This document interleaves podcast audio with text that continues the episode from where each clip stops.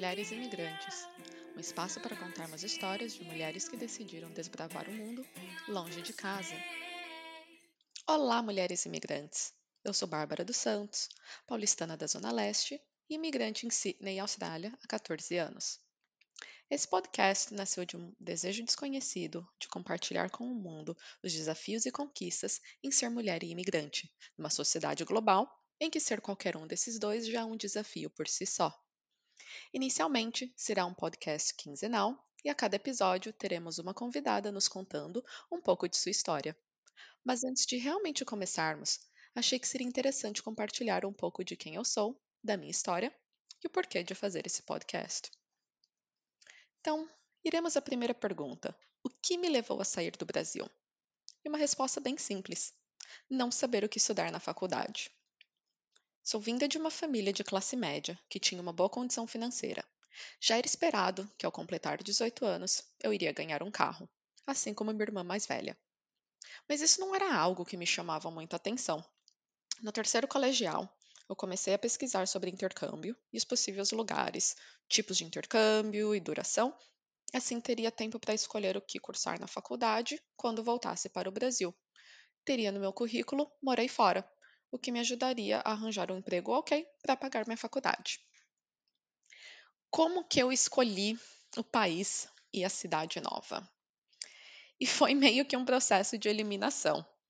Eu até pensei sobre ser au pair nos Estados Unidos, mas não era o que eu queria, tanto de experiência quanto país. E tinha que ser um país de língua inglesa, afinal eu já tinha feito cinco anos de curso de inglês. Bom, Estados Unidos descartado, Canadá e Inglaterra muito frios. E aí qual outro país que sobrava? Austrália. Na época, Nova Zelândia, como destino de intercâmbio, nem, nem se falava. Então, Austrália. Clima parecido com o Brasil, possibilidade de estudar e trabalhar, me pareceu uma boa opção. Eu já tinha um conhecido aqui, troquei algumas mensagens com ele sobre como que era a Austrália, a vida por aqui e pronto. Decidi que eu viria para Sydney. O fato de ter praia e ser também uma cidade grande me atraíram muito. Mas e se o plano era voltar para o Brasil e fazer faculdade? O que aconteceu para eu já estar aqui há mais de 14 anos.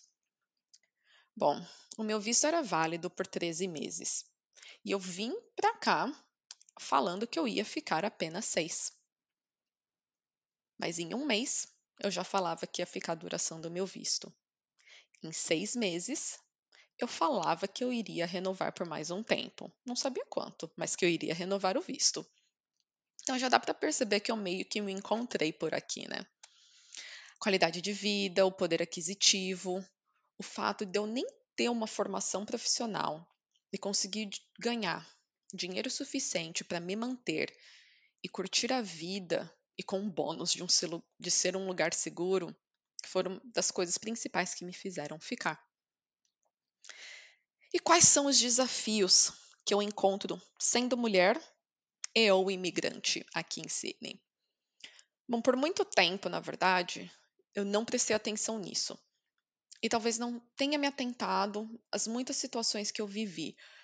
Mas agora, quando eu paro para lembrar de tudo que eu já vivi nesses 14 anos, tive diversos desafios por ser mulher e imigrante, e também vários por ser brasileira. Fui muito maltratada por um gerente em uma loja de roupas que eu trabalhei logo que eu cheguei aqui. Nunca mais voltei para aquela loja depois desse episódio em que eu cheguei um pouco atrasada, não tinha como contatar o, o gerente e ele gritava comigo no meio da loja. Foi uma situação muito humilhante. Depois arranjei um trabalho como bartender e eu absolutamente odiava quando alguém me perguntava de onde eu era, principalmente se era um homem pois muitas vezes o comportamento desse cliente mudava assim que eu dizia que eu era brasileira. Já tem né, aquela malícia, muitas pessoas têm uma pré-concepção né, da mulher brasileira que é fácil, que né, já vai conseguir ter algum, alguma relação com ela, então já era uma coisa que me, me incomodava muito. Também já tive cliente gritando comigo e me ameaçando, tanto no bar quanto é, trabalhando numa empresa de cruzeiros, então não era necessariamente um fato de ter é, né, álcool envolvido. O que mais que já aconteceu?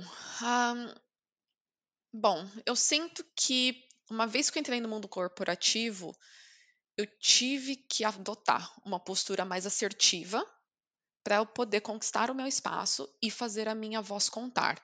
Mas isso também não significa que eu deixei de ter né, desafios por ser mulher um, ou imigrante.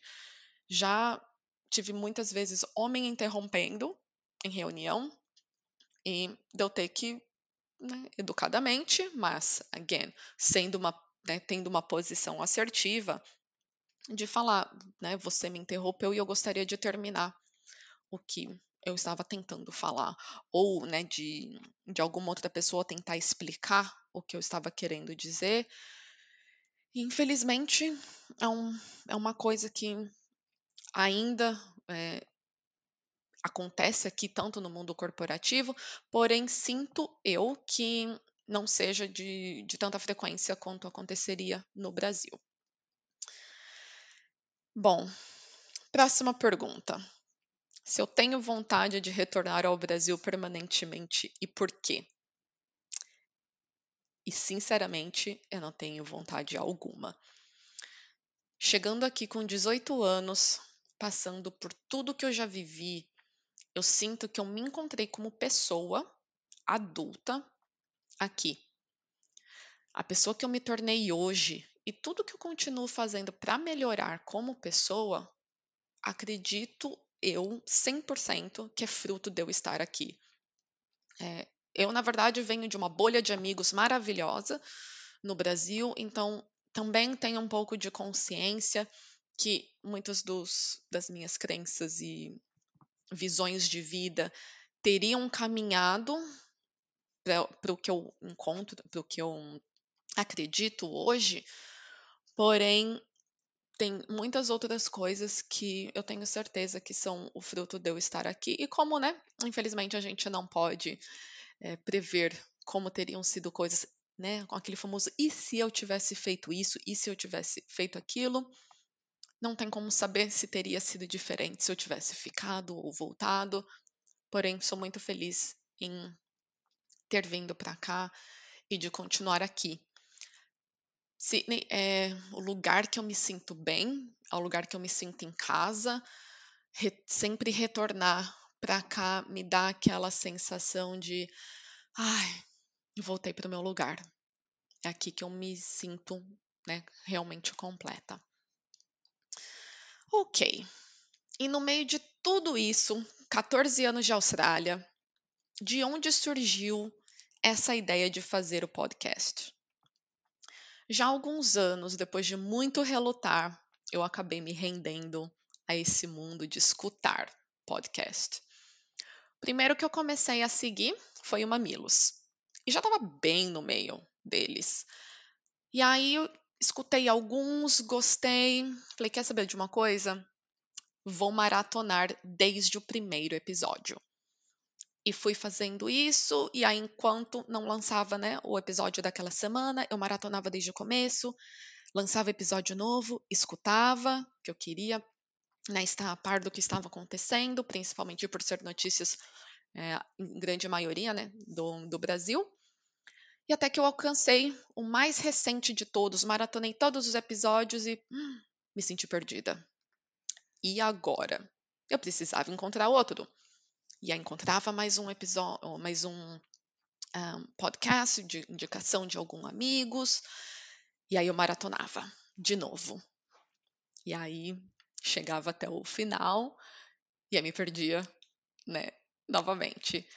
E fui indo assim, eu acompanho agora, não sei, coisa de seis ou sete podcasts, talvez oito, né? Já cheguei, maratonei todos que eu que eu tinha conhecido. E aí eu me rendi completamente para essa mídia. Me apaixonei. Hoje em dia, é, podcast me acompanha em absolutamente todas as minhas atividades: academia, corrida, arrumar casa, andar com cachorro. Só não coloco para tocar enquanto eu tô trabalhando, porque aí, né, tem que prestar atenção no que eu estou fazendo e não tem como é, absorver tanto o conteúdo. Até tomando banho eu coloco lá podcast para ouvir. E aí, durante a pandemia, eu fui convidada pela Camila do Humilhados a participar de um episódio para falar sobre morar fora. E adorei. Achei bem legal essa coisa de montar pauta para o programa, por mais que era sobre a minha própria experiência, mas mesmo assim, escrever coisas que eu não queria esquecer para falar, indicações, notícias a serem discutidas e muitas outras coisas. Bom, pouco tempo depois, eu comecei a escutar o Outras Mamas, um podcast incrível e foi muito interessante acompanhar a evolução delas e do podcast em si. Isso mexeu comigo e acendeu uma chama, mas que eu não sabia dar forma ainda. Bom, passado mais um tempo, em uma conversa com o grupo da Bolha Cine, um grupo de discussão política e feminista de vida e de tantas outras coisas, eu consegui dar forma que tinha vontade de fazer um podcast.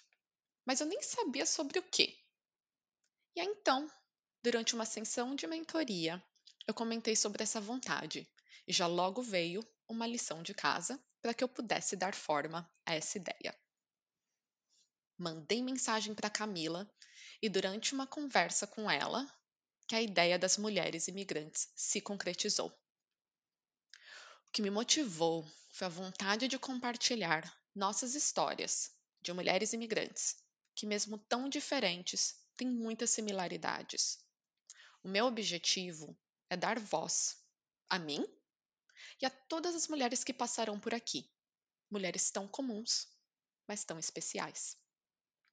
E eu gostaria de agradecer pela confiança de tantas pessoas que, antes mesmo de lançar esse projeto, que no momento é produzido totalmente por mim, que ainda estou aprendendo a cada dia, já me deram suporte, me encorajaram e já estão se dispondo a colaborar de alguma maneira.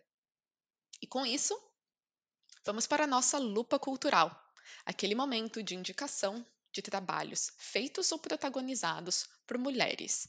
E vale absolutamente tudo: filme, série, banda, empresa, perfil de Instagram, o que tiver na cabeça da pessoa.